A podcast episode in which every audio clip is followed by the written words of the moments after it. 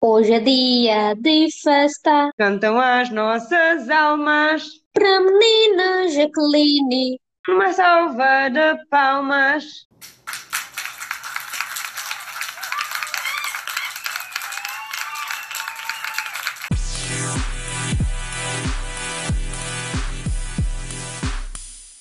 Boa noite a todos. Essa é uma edição especial do nosso podcast aniversário para celebrar a entrada na terceira idade de uma pessoa muito querida chamada Jaqueline. Oi, tudo bom, querida? Jacqueline, ah, Úrsula aqui, queria eh, te perguntar um pouco sobre você, continuando um pouco sobre, sobre quem, quem é Jacqueline.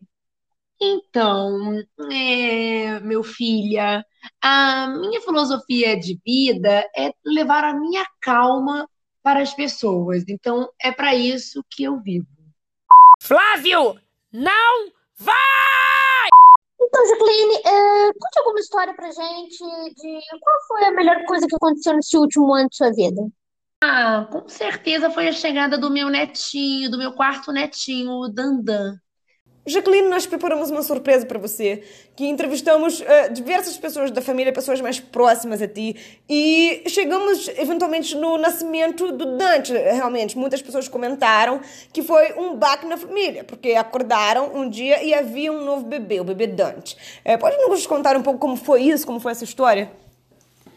Ah, é, então, na verdade um dia eu tava na minha casa, um domingo à tarde, eu escuto muitos áudios espíritas, né? Eu tenho esse hábito, ouvindo um dos áudios maravilhosos que eu costumo ouvir.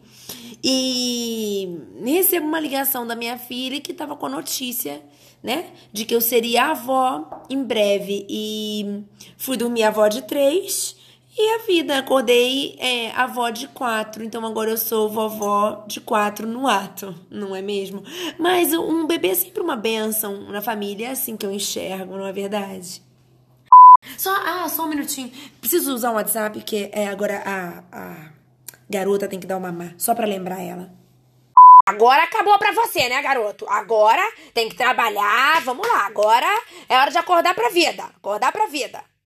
A família relata que viagens com você são sempre muito emocionantes. Você já ficou preso no aeroporto por causa de neve, soube também que várias pessoas passou mal no Disney, mas o ápice mesmo foi a viagem de Penedo. Conte-nos um pouquinho de uma dessas viagens. Não, na realidade, é, todas as viagens foram super tranquilas e hum, Penedo foi ótimo, foi muito tranquilo também. Eu só precisei pontuar, né, em alguns momentos, a, a, a lembrar as pessoas de terem educação, né? Então, que isso é uma coisa que realmente para mim é difícil tolerar a falta de educação, incomodar o outro, né? Então, esse foi o único momento que realmente eu precisei é, é, pontuar isso, para não incomodar o próximo. Foi só isso. Ih, garota, as pessoas vão falar, sabe? O seu recepção não dá pra ficar do lado do quarto desses doidas, não. Então, Jacqueline, essa viagem é, apareceu em vários relatos de nossas entrevistas, porque parece que foram muitas memórias muito importantes para pessoas da família. Mas sou, soubemos também de alguns conflitos que tiveram, porque uh, uma das meninas veio te acordar no momento que você não gostaria de ser acordada, e, e aí houve conflitos. Como é que foi essa história? De jeito nenhum, não, não, não. Eu. É mesmo que falaram isso. Agora eu tô pensando aqui. Não, não foi nada disso. Eu simplesmente, quando a menina veio me acordar, eu perguntei: cadê a outra menina? Com tranquilidade, foi só isso. Garota, cadê essa garota de merda, hein? Primeiramente, gostaria de agradecer a Jacqueline pela sua presença aqui no nosso podcast. E gostaria de lhe perguntar se você toparia fazer um bate-volta. Sim, sim, claro. Então vamos lá. Me fale um lugar, Seja Barra.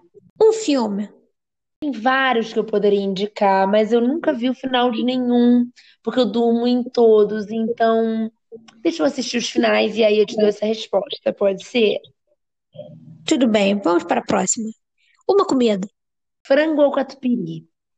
Quebra, filha da puta!